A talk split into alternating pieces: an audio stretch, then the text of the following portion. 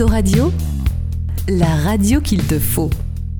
Un petit mot sur euh, l'écriture inclusive qui est euh, Hmm. un sujet euh, qui prend de l'ampleur en ce moment. À Arcueil, dans le magazine, j'ai fait une démonstration tout à l'heure euh, et je vais peut-être pas la retenter, mais Non, c'est non, ça va. assez dur. LU-E-S. Voilà. Euh, que pensez-vous de l'écriture inclusive?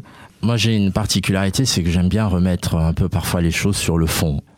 Il faut, faut pas faire de com. On fait pas de la com avec des sujets pareils. La question de l'égalité femmes-hommes dans notre société, elle part du départ. Voilà. Je parlais tout à l'heure de l'éducation, ça commence dès tout petit. Ça commence dès tout petit. Il n'y a pas de métier d'homme, il n'y a pas de métier de femme. Une femme ou un garçon, que ce soit une fille ou, un garçon, euh, tu lui dois du respect. Quand une fille te dit non, c'est non. Dire à un petit garçon qui a trois ans, et c'est pas facile parce qu'il est débordé d'émotions quand il a envie de faire un bisou. Si ta sœur te dit non, elle veut pas de bisou, c'est non, il n'y a pas de bisou. En tout cas, moi, c'est comme ça que je fonctionne avec mes enfants. Et donc, ça veut dire que faut vraiment partir sur le fond des choses.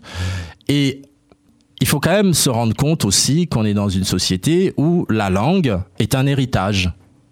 Donc, quand on a un héritage, ça ne veut pas dire qu'on peut pas le fructifier, ça ne veut pas dire qu'on ne peut pas le travailler.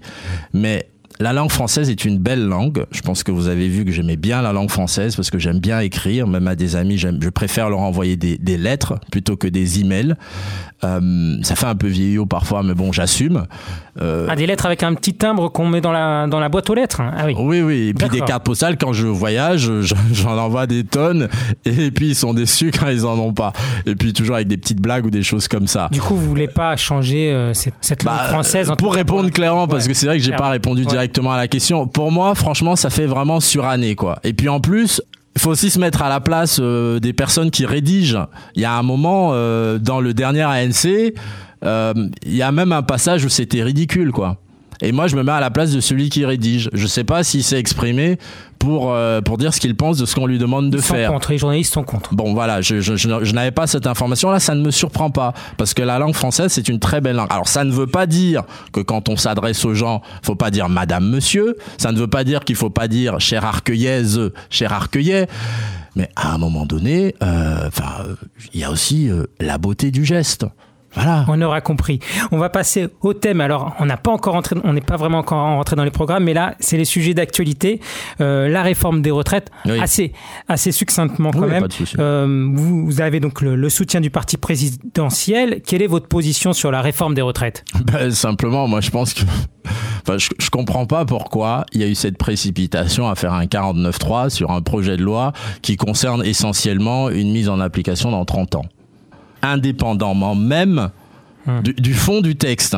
Premier point. Le deuxième, c'est que je ne comprends pas pourquoi il y a eu une précipitation à faire un 49.3 alors qu'il y a une conférence de financement qui est en cours. Encore une fois, indépendamment du texte.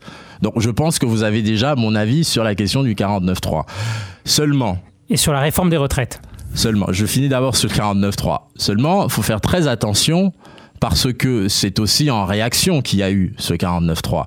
Donc, qu'est-ce que je veux dire par là? C'est que quand on est dans une démocratie, c'est comme quand on marche, il faut marcher sur ses deux jambes.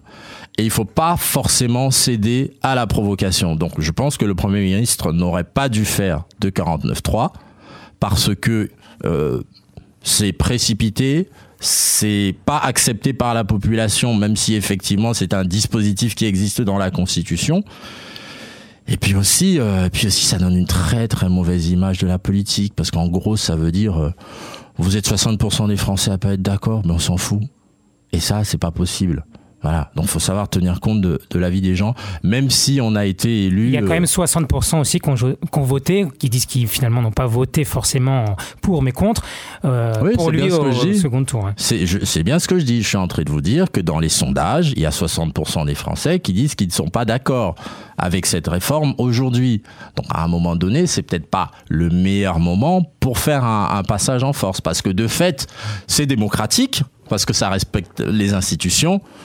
Mais ils pouvaient sûrement attendre euh, et puis laisser le débat parlementaire se faire. D'autant que, et là j'en viens sur le fond de la réforme, moi je suis plutôt sur la ligne de la CFDT, syndicat dans lequel euh, j'ai été adhérent. Je ne le suis plus aujourd'hui parce que quand j'ai quitté les partis en 2017, j'ai également quitté les syndicats.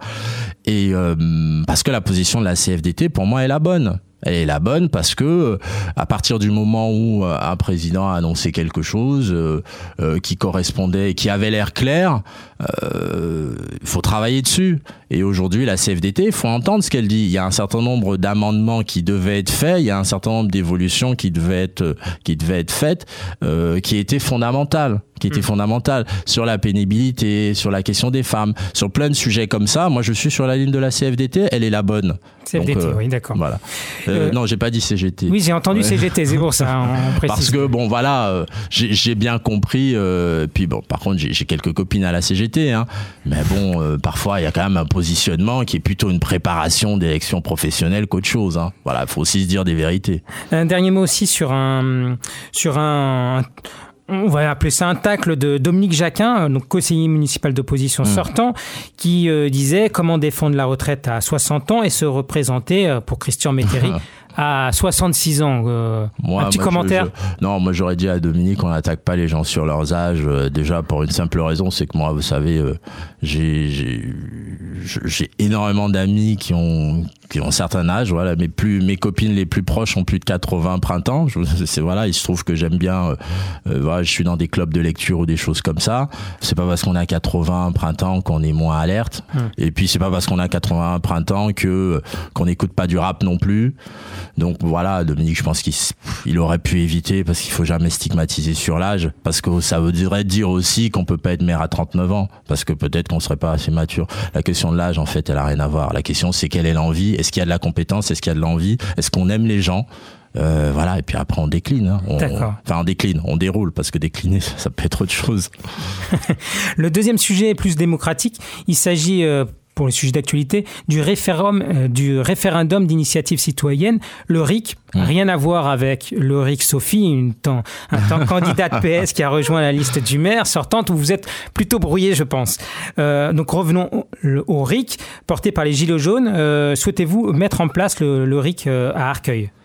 Le RIC, euh, il existe. Euh, ah oui, on peut dire RIC, c'est plus simple. Je préfère. Vous aurez compris que avec le, ça sera difficile. Hein. non, c'est pour répondre à votre blague. Le RIC, euh, déjà, juste un mot, 30 secondes d'un point de vue national. Moi, je trouve que c'est une bonne idée. Il y a la question du seuil. Après, oui, combien de signatures si vous, vous voulez à Arcueil? Le seuil d'un million nationalement est bien. Sur Arcueil, je pense qu'on a des dispositifs qui existent et qui sont bons. La pétition citoyenne, c'est un très bon dispositif. Moi, je le dis, voilà, je l'ai dit hier soir en réunion publique aux, 250 personnes qui étaient présentes. Euh, c'est une bonne chose. La question, en revanche, c'est qu'est-ce qu'on fait une fois que les gens ont pétitionné? Parce que l'idée, c'est pas de dire circuler, il euh, y a rien à voir. Un peu comme ça a été fait sur les cinq ou six dernières pétitions. Aux habitants de Barbus, on leur dit circuler, il y a rien à voir. Victor Carmignac, on leur dit tout va bien, le permis de construire est conforme. Euh, aux parents sur la cantine et le CIRESCO ont dit on va euh, s'en saisir et puis en même temps on signe une nouvelle convention avec le CIRESCO qui rend des conditions de sortie beaucoup plus difficiles. Donc voilà, donc il faut pas non plus, euh, faut pas non plus mentir à soi-même. Voilà, quand on donne le droit de pétition, il faut l'entendre. Donc il n'y a pas besoin en réalité de mettre en place un, un RIC euh, local Oh, il suffit. ce qui existe déjà. Il, suffit d'être sincère avec ce qui existe déjà. Et juste d'un mot sur les questions de participation citoyenne. Et puis on peut aussi éviter de poser des questions aux gens ou de mettre en place des budgets participatifs. Moi, je suis pour les budgets participatifs, mais on ne demande pas aux habitants. Est-ce que vous voulez qu'on mette un ralentisseur sur une rue qui est dangereuse? On le fait parce que le rôle d'un maire, c'est assurer la sécurité des gens. Moi, le dernier vote, mais j'étais, enfin, je trouvais que c'était d'une démagogie sans nom. Je parle du ralentisseur euh, derrière la cité de l'Aune, là, dans le, dans la rue qui descend. On le fait. On va pas demander aux gens s'ils veulent que le, soleil se lève le matin ou se couche le soir. C'est exactement ça. Après, il y a des choses qui sont bien quand on, on met en place, euh, par exemple, un vote euh, là qui permet un aménagement paysager à Germaine Taillefer. Moi, je dis c'est top. Faut le faire. Parce que là, on est sur quelque chose qui est, je ne vais pas dire régalien, mais qui n'est pas dans le domaine réservé de l'activité municipale. En revanche, par exemple, on peut leur demander, on a une ville qui est vallonnée avec des montées, on a un taux de personnes âgées assez important. ou est-ce que ça peut être plus pertinent de mettre des endroits de pause et de détente? Voilà, pause détente, c'est quoi? C'est un banc, un peu de verdure et puis une fontaine. Ça, effectivement, les gens sont experts de leur vie et savent apprécier. Pourquoi je le dis? C'est que... Euh, on va commencer, euh, je vois que vous commencez à parler du programme, on va commencer sur, sur l'urbanisme et vous reviendrez peut-être... Je vais euh, juste finir d'un point sur ça. Parce que moi, j'étais parmi les rédacteurs. À l'époque, j'étais collaborateur de Ségolène Royal. Je suis parmi les, les créateurs de Désir d'avenir et la Ségosphère. Nous avons rédigé les cahiers d'espérance. Donc cette expérience de l'intelligence citoyenne, c'est mon ADN. Euh, quand j'ai fait euh, mon école d'urbanisme à Nanterre, si vous voulez, c'était urbanisme et démocratie. Euh, mes professeurs, c'était Claire Cariou. Ce sont des gens qui ont pensé le Nanterre, le petit Nanterre ou des espaces comme ça. C'est-à-dire à la fois l'alliance entre l'écologie, le social et la démocratie. Ça marche, on a compris. on passe au thème de l'urbanisme.